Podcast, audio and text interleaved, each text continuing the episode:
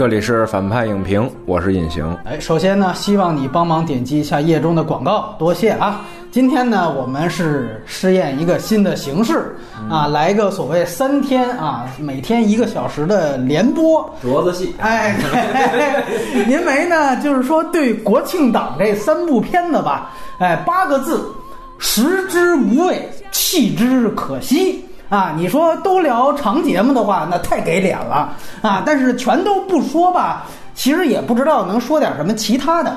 所以说正好啊，又赶上微信现在有这么一个改版，在线音频的时长已经放宽到了一个小时。那咱们就试试说，比原来马后炮要长，又比长节目要短的，哎，比大猫小不点儿，哎比小猫大不点儿。哎，对，这么一个鸡肋的形式，哎，鸡肋，吧 鸡掌吧，鸡 中国鸡肋，中国中国鸡肋，哎这一聊到这个吴京啊、张涵予啊，那就必须得是你来了，哎，所以咱 们这扣帽子，这个是。嗯，这就证明这是重点的，哎，这么一个一个嘉宾。那么今天第一天先说的是这个中国机长，第二天呢是吴京的那个呃攀登者，第三天是我和我的祖国。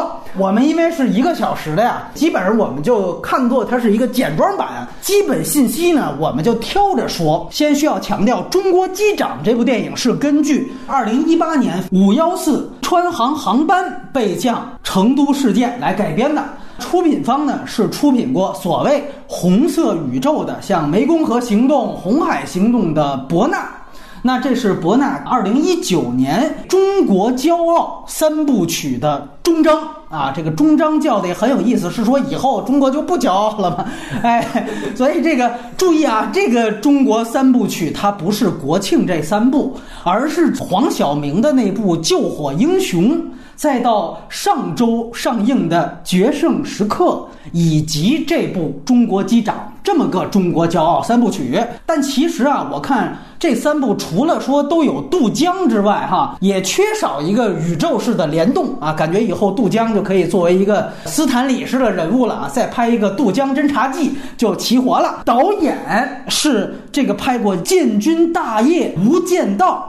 和《古惑仔》系列的导演刘伟强，你看看这三部代表作的差别啊，就知道这导演多不靠谱了。然后，因为刘伟强是摄影师出身，所以他也兼职本片的这么一个摄影师。编剧叫做于勇敢，这个人呢也是写《烈火英雄》的。编剧之一，飞机上那批主演呢，我们就不一一念了。地面上出现的客串演员、配角是比较多的。这里特别提一下，有这个大家比较喜爱的杨颖，还有朱亚文、关晓彤、李现，还有演过这个火星救援的陈数。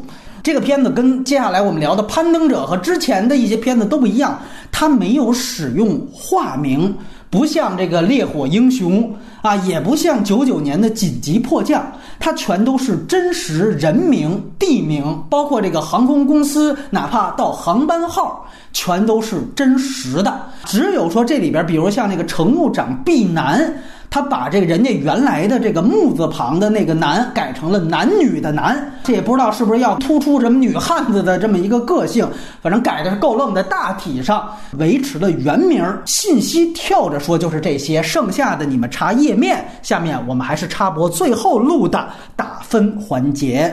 我给这片打五分儿，还推荐吗？那就我觉得不用我推荐，你知道吗？其实我也是觉得这一手好牌打烂了啊！其实这个事件本身还是挺了不起，大家可以去看看原事件，是不错的。必须得强调，事件跟电影是两件事儿。这个之前你知道刚出这个事情，因为就是去年，当时还出了一个抢新闻的事儿。最先号称采访到机长的是成都当地的一家媒体，采访被广泛传播之后，就有一个自媒体就去质疑，就说你这里边所谓你写到的机长的话都非常不专业，驾驶舱的氧气面罩是从上面弹出来的。其实包括这个电影这块儿都拍对了。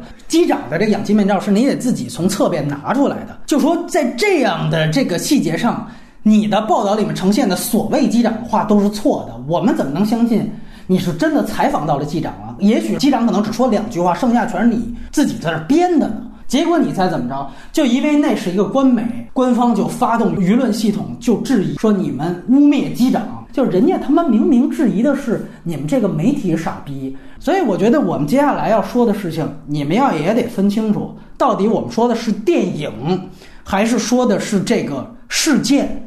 如果你这个分不清楚，我觉得啊。趁着医生没发现，赶紧滚回精神病院去。所以这个也是我跟李行一样，就不基本不推荐了。接下来呢，我们还是剧透的来聊这个中国机长一个小时的鸡肋节目呢。我们不设严谨的外延环节，以下就是剧透线。这个原来的真实事件我是不太清楚的，就是现场直接看的这个片子。这看完了，等于回来又补了一下这个原事件。我的观感来看呢，它还是比较忠实的还原了这个事件。就是说，确实它里边有一段就是玻璃破。了之后的整个大概几分钟的时间的这个戏份，我觉得拍的紧张感还是有的，比较像当时咱们聊《战狼》的时候，刚开场有一水下戏份，包括这个张涵予、红星哥他这个整个处理，还确实是营造了这个感觉。但是从这之后呢，导演就退场了。还有一点呢，这是他的一个改编，应该是就是他这个关于气压和阴天的这个，因为我看原来的那个事件经过的时候，他是没有这一段的。这飞机飞过来，天气一直特别好，这块儿绝对是一个改编上的一个比较亮的亮点。它这儿有一个乌云。它不能再升高了，完它也不能再降了，它要穿过这个乌云，因为这个乌云这事儿，它等于用了一个可视化的设定，完了去表现了一下，就是说这个飞机它到地面上的这个危险性，就是逻辑关系，通过这个设定，我觉得一下讲清楚了。因为我看采访的时候，它其实很多危险性的东西是很难可视化的，但是它通过前面的设定，就是它飞过去，你看就是有阴天了，完了到后来，完了底下的在在这塔台分析，它这得下降，它这儿有云 层，你一下就知道哦，那张涵予。可能还要面临的是一个什么样的危险？哦，我反倒是觉得春云的这个设计啊，是他一个挺大的问题。穿云这个东西作为最后戏剧性的一个解决方案，我认为是有问题的。但是气压和云层的这个设定，我认为是好的。因为我第一次看的时候，全都知道它是一个现实题材去改编的。就它这个特效啊，做的确实是让我觉得有点雷暴啊。整个这个乌云的这个特效的这个做的东西，就让我感觉就特别像八二年的《西游记》的这种。这是一来，它对于现实性是很大破坏；二来就是它那个闪电，特别让我想起来的那个就是灭霸。大的那个力量宝石发出那个紫色的那个闪电的那个样子，非常的超现实感。再加上呢，我们提及它中间它不只是雷暴，它遭遇到了冰雹，它冰雹通过那个已经炸裂的那个风挡啊，直接就砸进来了啊。包括说那个速度，你想飞机的速度起码得是八百到一千吧？那这么大的这个速度，你要遭遇到冰雹，这里边的人是怎么解决的？因为我还是强调这一段是你虚构的。啊，本身川航事件是没有遭遇过冰雹，甚至也没有这么一个雷暴的。那么这个真的要是在这么一个啊敞篷的环境下，你要遭遇到冰雹，那是不是完全没事儿？包括你怎么样去抵挡这个冰雹，这个片子都没说，它只是强化了很多的它虚构的困境，但真正解决困境的方式，它其实没有说。而且我这里边我再得说一句，最近我又去补看了这个迫降航班，丹泽尔华盛顿的那一部，讲那个机长铺垫他特别牛逼，就是说他穿云，因为川航这原。事件又没有穿云这么一个事儿，其实完全可以理解，他其实是把人家迫降航班的这么一个戏剧点给照搬到了这个电影当中。迫降航班，我说一句，人家那是一个纯虚构的本子。最主要的是，我觉得他对于现实性的一种打破。我觉得他现在这个改编的时机啊，还是太急了。不知道是上面给他们咱们这个压力，说必须得赶上七十年大庆这么一个时候，你得得上。我个人觉得，像这种事件，尤其是航空器出了一些意外，还是应该等现实的调查报告出来之后才拍啊！你可以不按照调查报告那么严谨的去走，但是起码的调查报告是给你一个基本脉络。我们注意到，你像所谓非友儿都喜欢看的《空中浩劫》，现在拍的第十九季了，它基本上就是严格的按照每一次的这个空难的它的这个调查报告来严谨的去拍摄的。这个其实呢，会给你提供大量的戏剧点，呃，也会其实给你一个严谨性上做一个很好的背书，就可以避免像刚才我们俩争论的这种，就是说穿云这种事儿，你是不是要往里加？因为这里面呢，牵扯到一个核心问题，就是风挡为什么会碎？其实我们讲这个片子的事件，所有核心都来源于它这个右挡风玻璃啊，专业用词叫风挡。它这个玻璃碎了，这个事儿因为调查报告还没出来，你没办法去讲。最核心的为什么会碎这个事情，只能避之不谈。这就感觉整个电影就特别奇怪。我倒不是说啊，这个导演或者主创有意的啊，说生怕去触碰什么，是因为现在整个就真实去年年中才发生的这个事情，五月发生这个事情，应该是空客那边去做的调查报告还没出来的。所以到现在，你包括你自己去网上去查，也是说这专家分析，那专家分析都在那儿说，包括和英航九零年那个事儿去对比啊，说英航的，因为英航那个空中浩劫后来拍的是因为调查报告出来了，后来发现是钉子那个尺寸有问题，所以造成了整个风挡的破裂。那么现在的空客都不用钉子了，那么你哪儿出现这种问题不知道？啊，包括大家说说，因为飞机的风挡不像普通玻璃，人家都基本上三到五层。一般来讲，说现在的这个科技水平，你破了一到两层不会完全爆裂，另外的一两层只要还在，都能够保证这个飞机能够起码能撑到这个迫降。那怎么说突然一下子几层全爆了？没有一个严谨的调查报告，在这样的一个情况下，核心问题的原因不出来，这么去拍的话，你总会觉得。他是隔靴搔痒。你看，比如说萨利机长，他就是把调查的过程，就那个美国的监管部门，我们叫 NTSB 啊，当时我们说把 NTSB 拍成 SB 了嘛，对吧？哎，把他给当成反派了。那么你现在是这样一个问题，就是说，当整个核心事件不知道结果的时候，你中国现状国情大家要知道，你又不能把监管部门立反派。迫降航班更有意思，迫降航班是机长本人就有反派属性，上来就泡妞约炮是吧？吸毒酗酒，大家觉得英雄不能干的，他全全都让那机长先来一遍。他等于讲的是一个天人交战的事儿，最后是一个宗教背景，那个我们我们有机会谈。等于到中国这儿能给你改的路径就非常少，机长不能黑，监管部门也不能黑，那等于是这片子他没反派。你编几个傻逼乘客疯了，最后也只能不了了之。因为现实生活当中，这真事儿里大家也都挺老实的，说白了都那样的，吓都吓傻了。所以你本来就不能立反派的这么一个现状之下，最好的情况下你等了真正严谨的调查报告出来之后，你再拍啊，是谁的锅，反派设置给谁。这个咱们有理有据，有真实事件背书，那就没问题了。好多人说是因为他当时出事的飞机是空客的，而且呢那个风挡是原厂的，这个全都是实情，就中间没有换过啊。应该当时是到七年了，它是一一年的飞机。如果说最后调查半天真的是这个航空公司本身的锅啊，空客是欧洲的公司，那么你就按照这个去构建因果关系就可以了。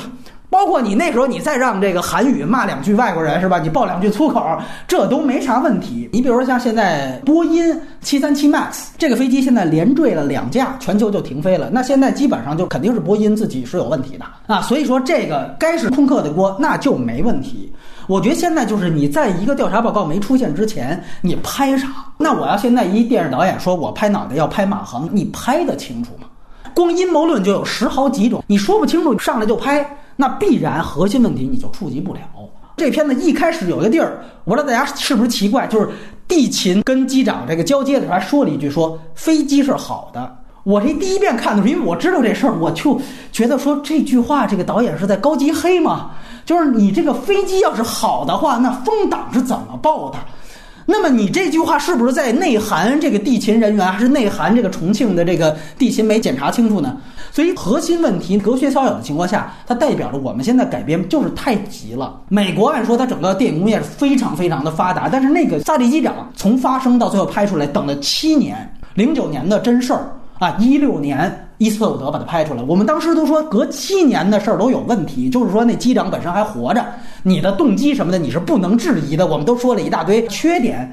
你就更不要说说这是去年一八年五月的事儿，一九年九月就上映了。我还是那句话，航空器的调查报告一般都至少两到三年，这还不算失踪的那种情况。你一年电影都先比报告还快的就拍出来了。对，其实我也是要补充的话，也是说到你刚才说的这个挨得太近，其实就是说，你看，就不无论是丹泽尔华盛顿这个，还是汤姆汉克斯这个，对对对，他其实是更多的纠结于事件之后的人物状态。没错没错，因为比如说我们在。提到就是说那个紧急迫降，你会发现在空难的过程当中啊，这个机长这个人本身是没有什么表现的。你包括就是根据他这个刘长健机长的这个采访，你会知道他是很多东西他是后边才捣鼓出来的。对，这也符合一个正常人物的一状态。我但是我们现在看到中国机长这个整个这一片子，他没有完整的形成故事，那这里边就有人物和改变策略的问题。其实这事儿就是照着那事儿，就相当于发生啊，到结束一落地，就整个这个。故事啊，其实就是一个流水账，详略呢是非常失调的。我们三年前呢做了萨利机长那期，其实现在要听起来感觉对那个片子都过于苛刻了。我们当时我跟杨超导演也批了不少那个电影的问题，最基本的问题，这都是殊途同归的，就是你如果是一个，你看都叫机长，那从你的片名来理解，这是一个个人英雄主义的电影。个人英雄主义没问题，这是你的路径选择，但是你要看这个英雄经历的困境是什么，以及他战胜困境的方式，对吧？非常认同这个，就是刚才我说的那个，就是为什么穿云这个具体的戏剧动作，我是认为它有问题的，就是处理的是不好的。一个人他从来没写过故事，你上来让他写故事，其实最简单就是说，你看啊，你给他设置一目标，你说你救公主，那你要救这公主呢，你给他设置三件障碍。最开始编的时候编的不好，就是说我其实就是这出门路上，我这一路上能经过啥？先出一车祸，完了以后再再遇着一抢劫的，最后这个给打一顿。哎，我就这么编。但是后边你越编越巧的时候，会发现啊，我把这三个事件是设计成它是内在内涵相关的三件事儿，就是步步升级的一个物理性的事件。完了以后，物理性事件引发的是环境的连锁反应，最后是战胜自我的一个反应。其实就是 B 故事跟主线故事要合一。对，就是说你真正主人公他在救公主的过程当中，他能不能通过他战胜三件阻碍，把他原初内心的困境给他解决？那么这个其实就看 A、B 线故事能不能结合。这片子是有 A、B 没有 A、B 故事，哎，对吧？是这么一个。对，为什么说它没有故事？它没有一个内在事件的。的一个升级，其实是张涵予他面临一物理威胁，完了把它解决就完了。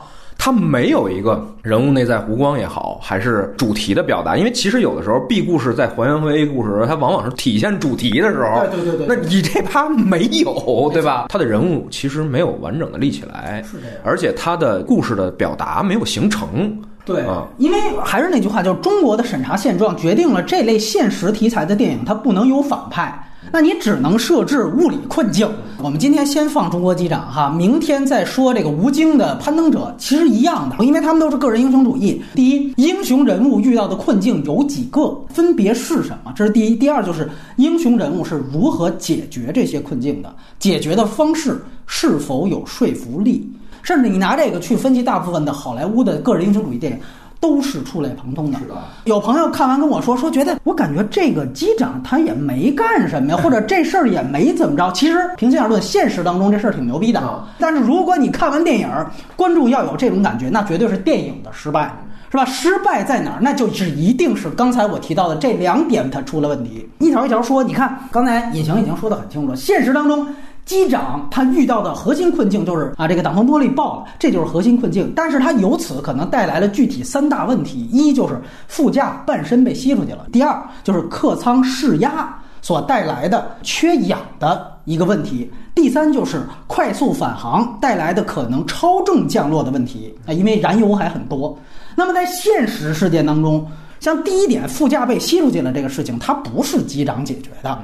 这个根据机长自己在央视的那个采访当中说的非常清楚，原话就是他说二十秒到三十秒之后副驾自己就回来了。你注意到这时间就被吸出去二十秒到三十秒，这电影里边改的恨不得他妈二二十到三十分钟，这欧豪就在外边挂着。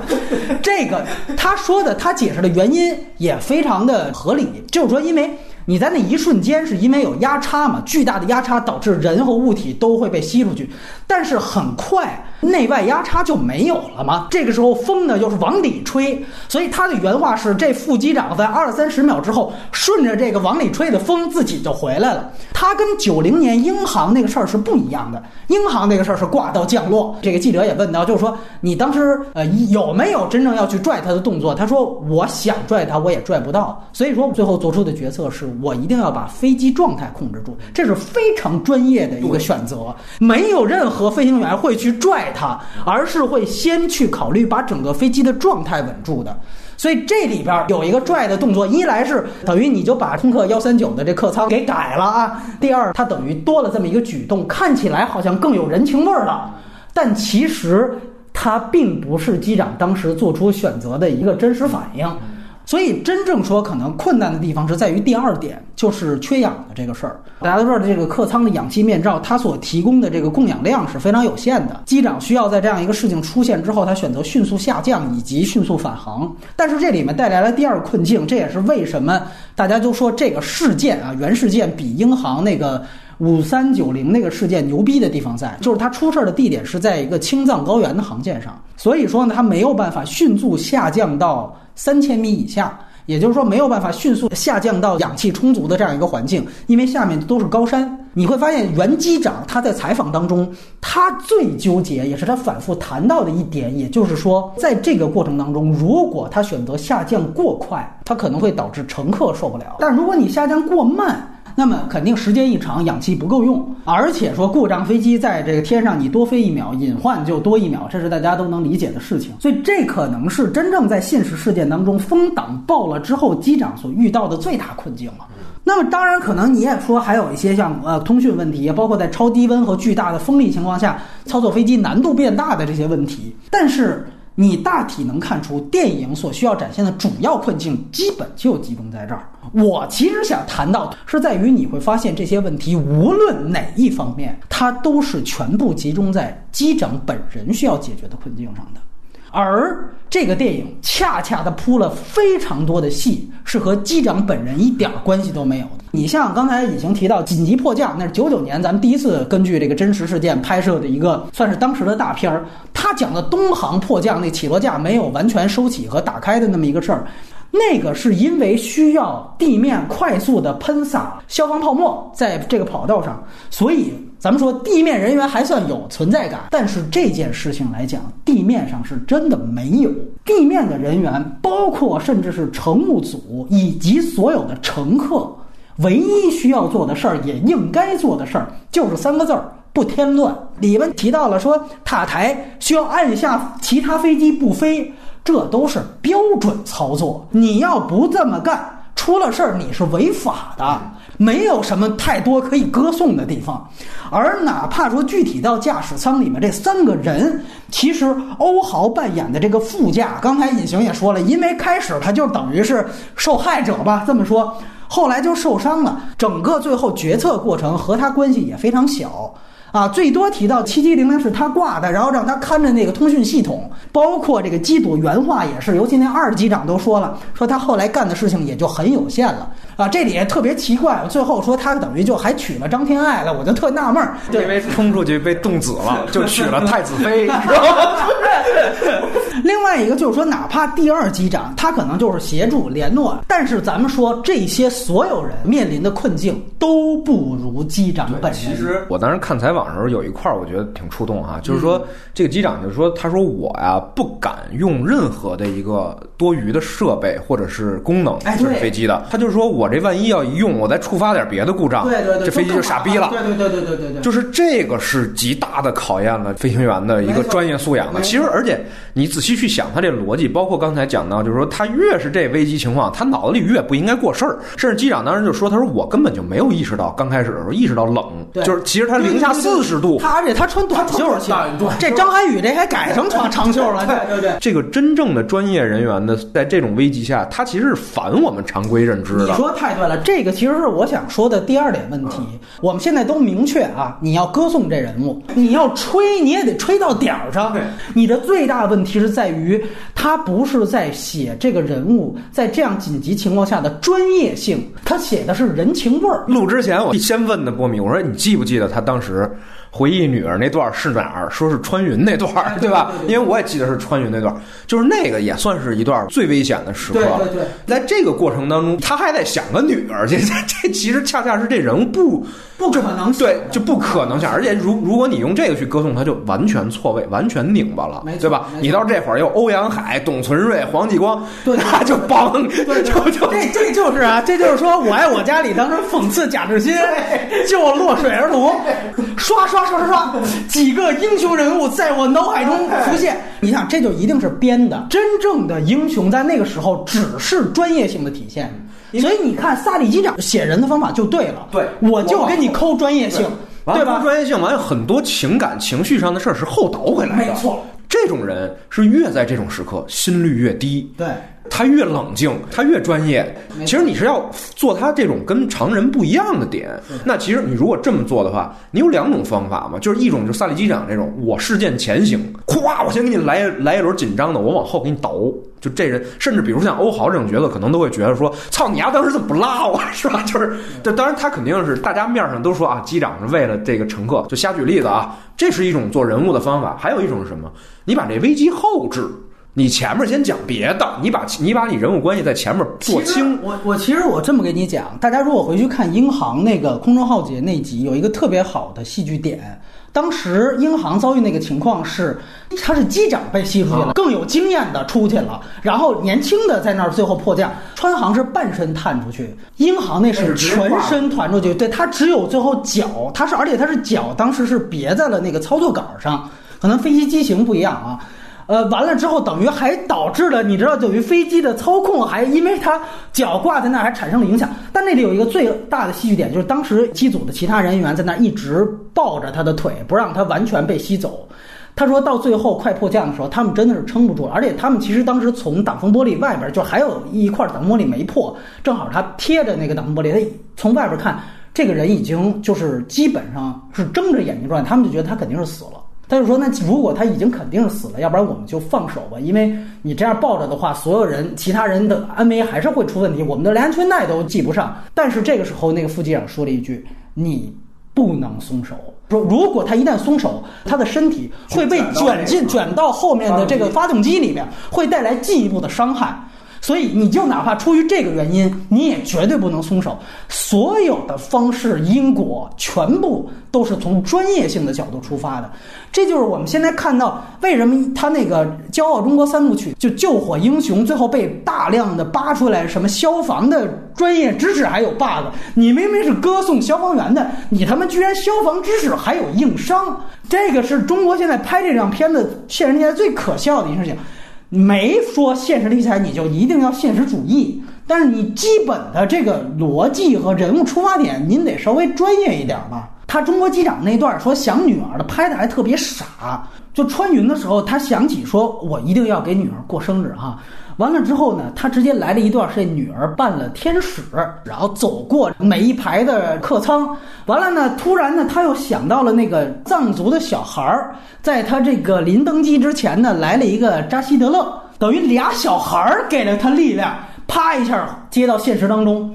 他就看到了那个云里边有这个缝隙，他就穿云，这是神迹的拍法。古有摩西分海，今有韩语分云，你知道吗？就是你这是大神迹，你就来了。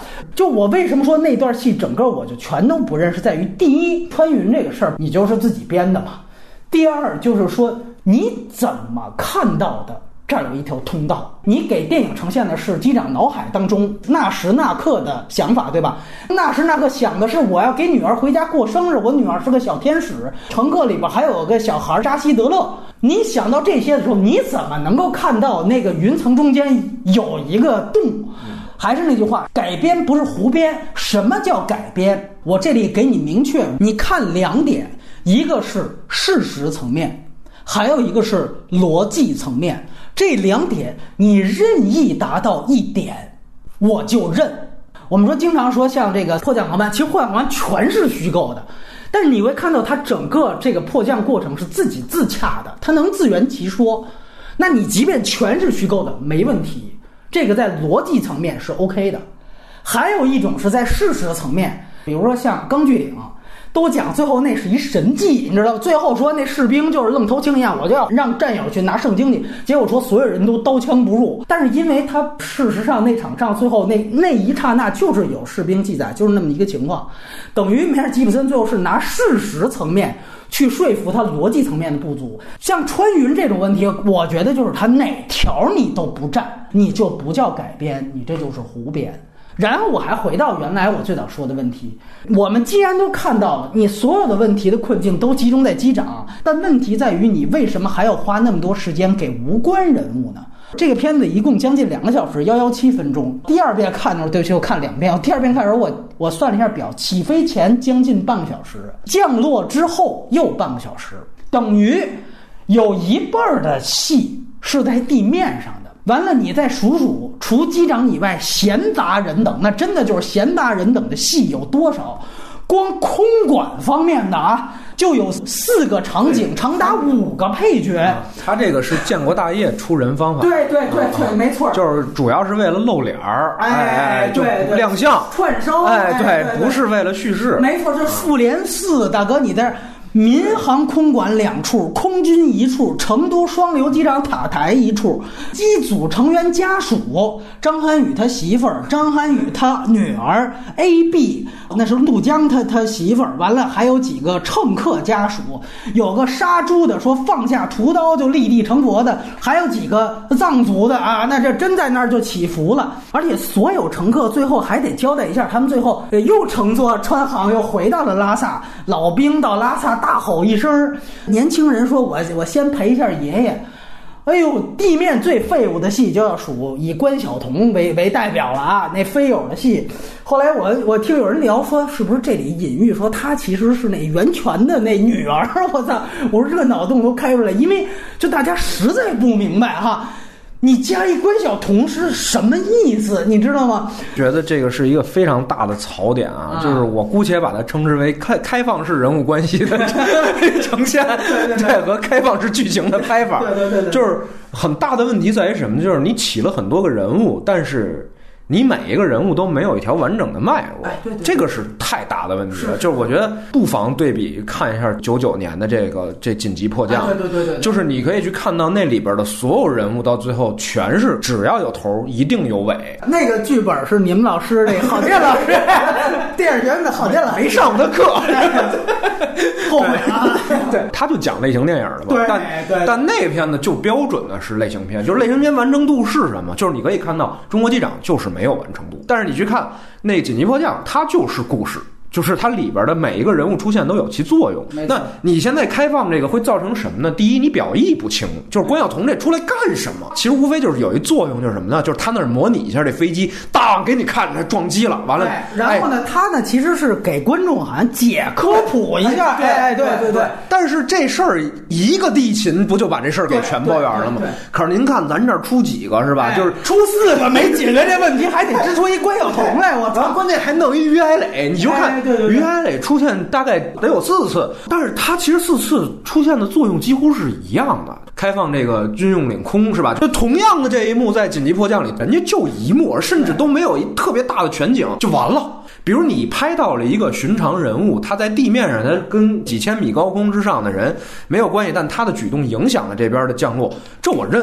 嗯，关键是你没有。对呀，这是最惨的。你没有之后，你拿这高大全的这拍法，这是干什么？没错，对。而且我觉得这里边就是有一个文不对题的事儿，你要叫中国机长。你这就是一个人物肖像。如果你要想拍飞机上的所有的这些机组人员特牛逼，你就应该叫中国机组。你拍机长，你有两种方式，一种是你就扣死一机长一人拍，另一种是什么呢？其他所有人都跟机长有关系。就是这个片子啊，典型的是到底是以事件为核心，还是以人物为核心？他没拎清楚。你要以事件为核心，确实你都甭看萨利机长，你去看呃九三联航，就格林拉斯拍九幺幺坠机那个事儿。那就是没有任何一个主人公，就拍这个事件。他这拍法就是说都要，对，都要。这就是我们还原原事件的一个我的用意所在，就是我们能从原初的事件看到，这个事件当中最大的变数和最大成功的原因就在机长的能动性。你的所有的点就应该放在机长能动性这儿，你歌颂这个能动性就出来了，你就非得看拍拍成一个他妈这种群像式的。这个就非常有问题，你就不适合这个事件，因为这个事件它就是个个人英雄主义事件，你就只能按照个人英雄主义这个套路来。二来就是你提到最后，就给其他人给的也非常的差。你拍一个空军，他能怎么着？你能说最后真的说战斗机练习的时候跟这个飞机差点摩擦上吗？你怎么可能拍这样戏？你敢拍吗？你不敢，所以你只能歌颂。那你拍它干嘛呢？包括像他们机组的一些戏，很莫名其妙。你像那个袁泉的戏，开始感觉好像也给他设置一人物困境，好像也是情感状态很模糊。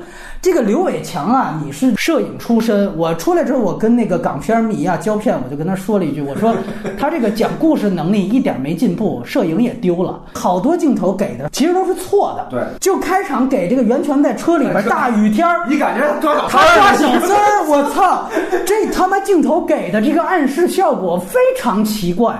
包括你记得到最后，所有人都走了，就剩他跟张涵予俩人在机舱里边。我他妈以为都一反转，我我以为他俩原来两口子呢。你给的所有的镜头语言起到的误会的效果都极其充分，你就更不要说他们几个空姐起飞的时候，不是都绑在临时的座位上吗？在那互相斗贫的时候，因为他是对着面坐的四个人嘛，他给的镜头关系，包括那个视线剪辑都是错的。他跳轴了，造成了就张天爱往他们哪儿看，他右边怎么那人还往右边看，再看就他妈出去了。他设置的也有问题，他轴线设置就特别复杂。啊对对对因为张天爱跟李沁是他们俩是一条轴线，对对对但是这边对话发生的时候，他这么一拍，他必然跳轴。哎没错你其实解决这方法的事儿是，你把张天爱跟李沁换一对角，这轴线你可能这边 这这调度就就就好调度了。结果他这就是非得给自己玩一大难度。就是我当时看的时候，我还琢磨哦，我说哦，他俩是靠背坐，就是对对吧？我还说我这什么这镜头哪儿来的，对吧？对包括你说人物这个，就是还有特尬的是什么呢？就是这这副机长杜江出来他妈撩妹，我操，就是就是他呀，就是为了扣 A B 那加微信那事儿，就是他拍了大量的与事件无关的无关的，而且你又不给他扣回来，你最后你又不把这事儿扣回来，我我老是感觉，就是所有这些人到最后四个字做奋勇状。其实除了张涵予之外，其他人啊，咱们坦心讲，跟你们都没什么太大关系。但是你感觉就跟我们说说欧豪，最后他明明是个受害者，最后因为这事儿还娶了张天爱，就你就没有人物弧光，你错来了一人物弧光的果实，这为什么呢？他很多镜头语言拍的很低级的地方，最终你会影响到观众。我再说几个，你比如说像袁泉有一场戏，大家记得啊，他呼叫所有的其他的空姐儿说：“你们在当地的位置不要动，直接摁座位按钮，让我知道你的位置。”袁泉视角他看不到后舱的情况，他只能给到他那个电子显示屏。如果你要想造成，比如一号在显示屏亮一下，二号也在亮一下，到了李沁那儿他没亮，最后不是李沁晕那儿了吗？就是如果你要想产生悬疑，那你就不该给后舱的镜头，只给那灯，你就该只给那灯。说对了，那场戏啊，典型的是开放性的镜头语言跟封闭性镜头语言混用的一个错误。李沁摔倒那还有一个巨大硬伤，就是他到底是晕了还是腰伤？嗯，就是他是怎么起来的？就跟贞子一样，从那餐车后边唰伸出一只手来，我操！完了之后就来一大拇哥。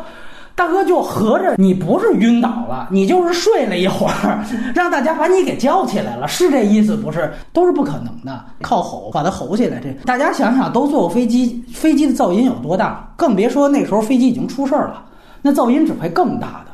那么大的噪音怎么靠吼？你给我吼一试试。这你是一个拍这个真实事件的飞机的这么一个事儿，你不是拍摘金奇缘开始进了头等舱，你可以把所有的环境音全都消掉。你还拿这个事情去做戏，这些其实都是不合常理的。包括我们还有一个他的镜头语言错误是在哪儿？就是到他妈的那个塔台那儿，哎呦那段演戏演的也傻逼，就那黄什么玩意儿叼他妈耳机，就那段为什么拍的非常尬？就在于穿云雷达暂时失灵，从雷达屏幕消失。你要想制造悬念，让观众跟片中人物一起跟塔台一起悬着心，你就不能给飞机上的人物。在飞机上，大哥张涵予都嚷出来了，说我要带着一百多个乘客冲出去，咔一下，哇一油门咔就冲出去。那你那边雷达消失不消失，有个蛋悬念呀、但是我是认为这戏还是会收获不错的这个票房结果的。嗯，为什么呢？因为它其实大量的时候，整个包括在剧场当中，我们看这片子的时候，气氛这些逻辑这些问题，它都靠啥呢？它都靠你刚才说那人情味儿冲上的。哎，对对对，他满满满的就溢着这种啊，对吧？就这种情绪传达的非常到位，所以他一定会让观众觉得爽牛逼。特简单，你要非照顾人情味儿，一种是说你把机长的专精性、专业性体现出来，怎么去看到这个云层中间有这么一个一个通道，把这些事情全都拍得非常清楚，然后用那些闲杂人等去体现人情味儿，这没问题。要不然还有一种方法，就是你在机长身边，你可以在他身上设置一个我要给女儿过生日什么这个那个的，闲杂人等能不能去掉？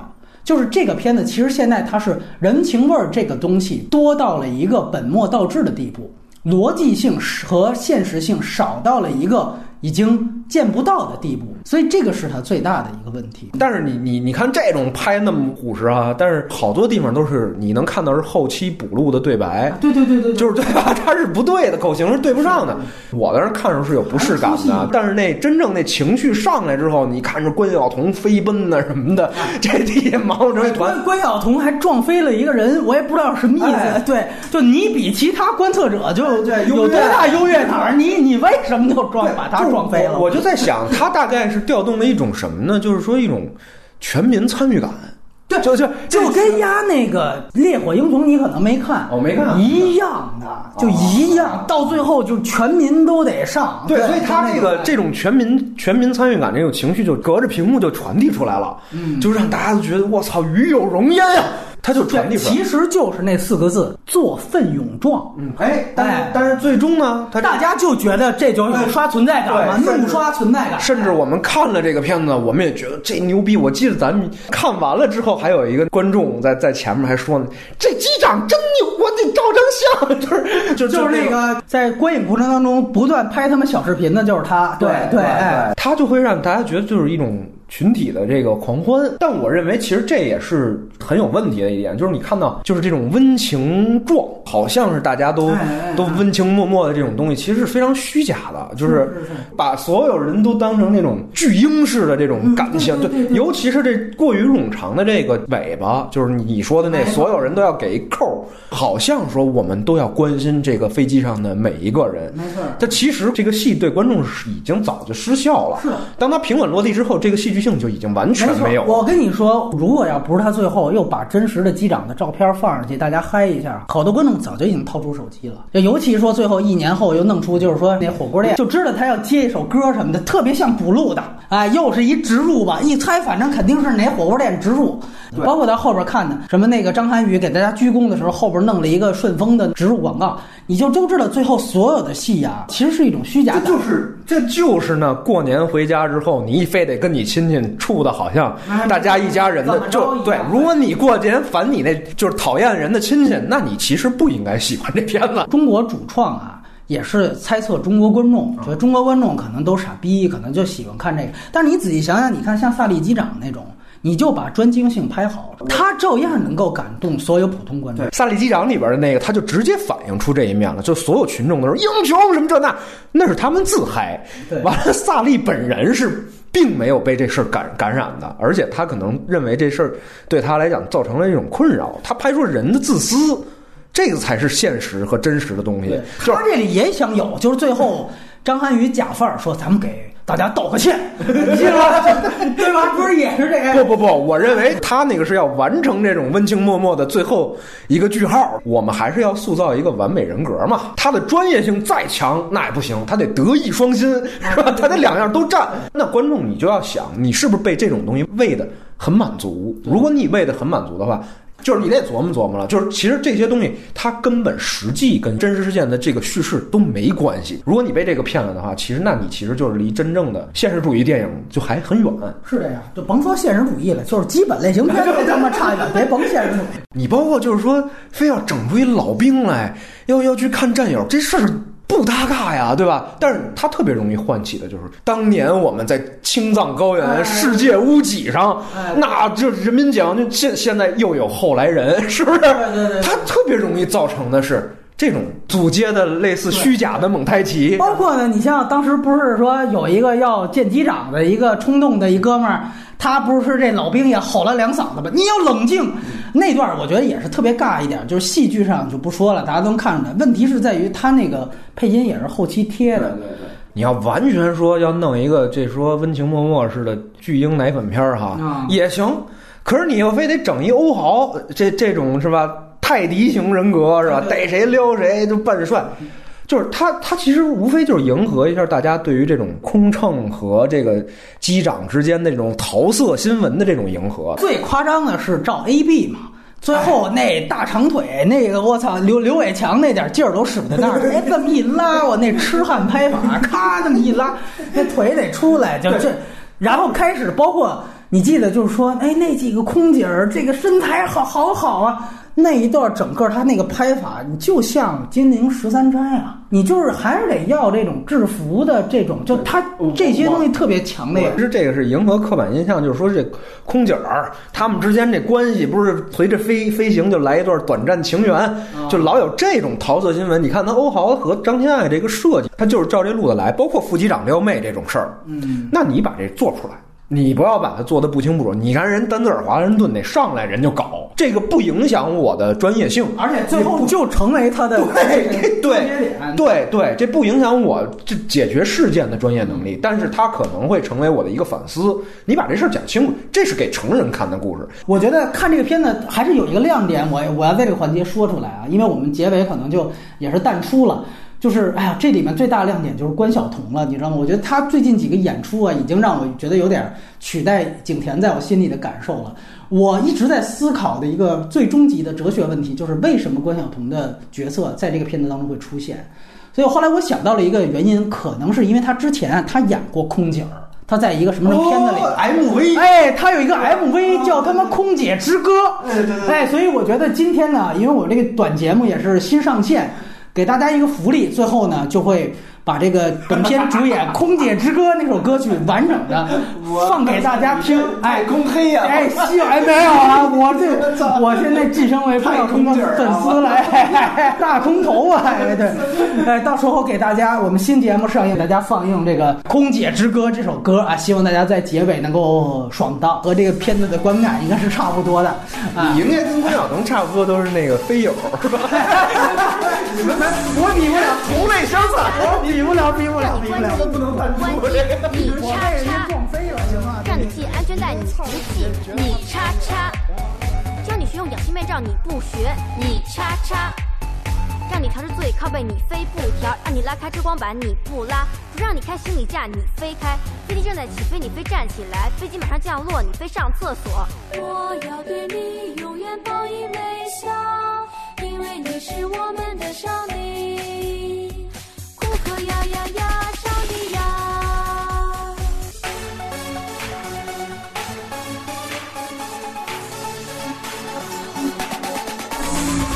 你叉叉，让你关机你不关机，你叉叉，让你系安全带你不系，你叉叉，教你学用氧气面罩你不学，你叉叉，让你调至最靠背你非不调，让你拉开遮光板你不拉，不让你开行李架你非开，飞机正在起飞你非站起来，飞机马上降落你非上厕所。我要对你永远报以微笑，因为你是我们的上帝。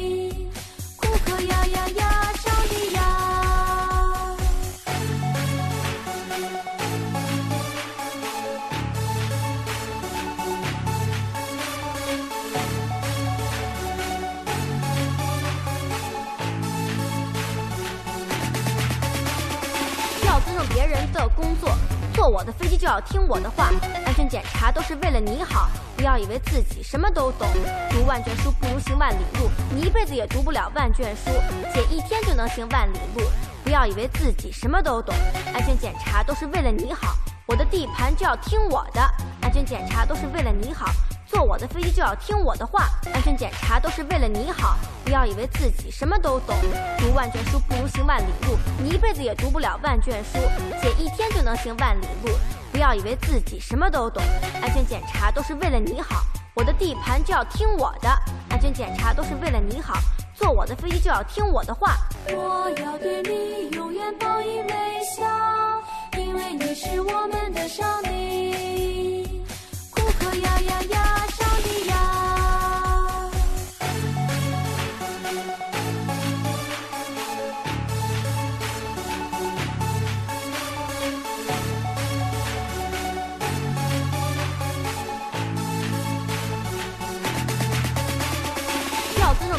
的工作，坐我的飞机就要听我的话。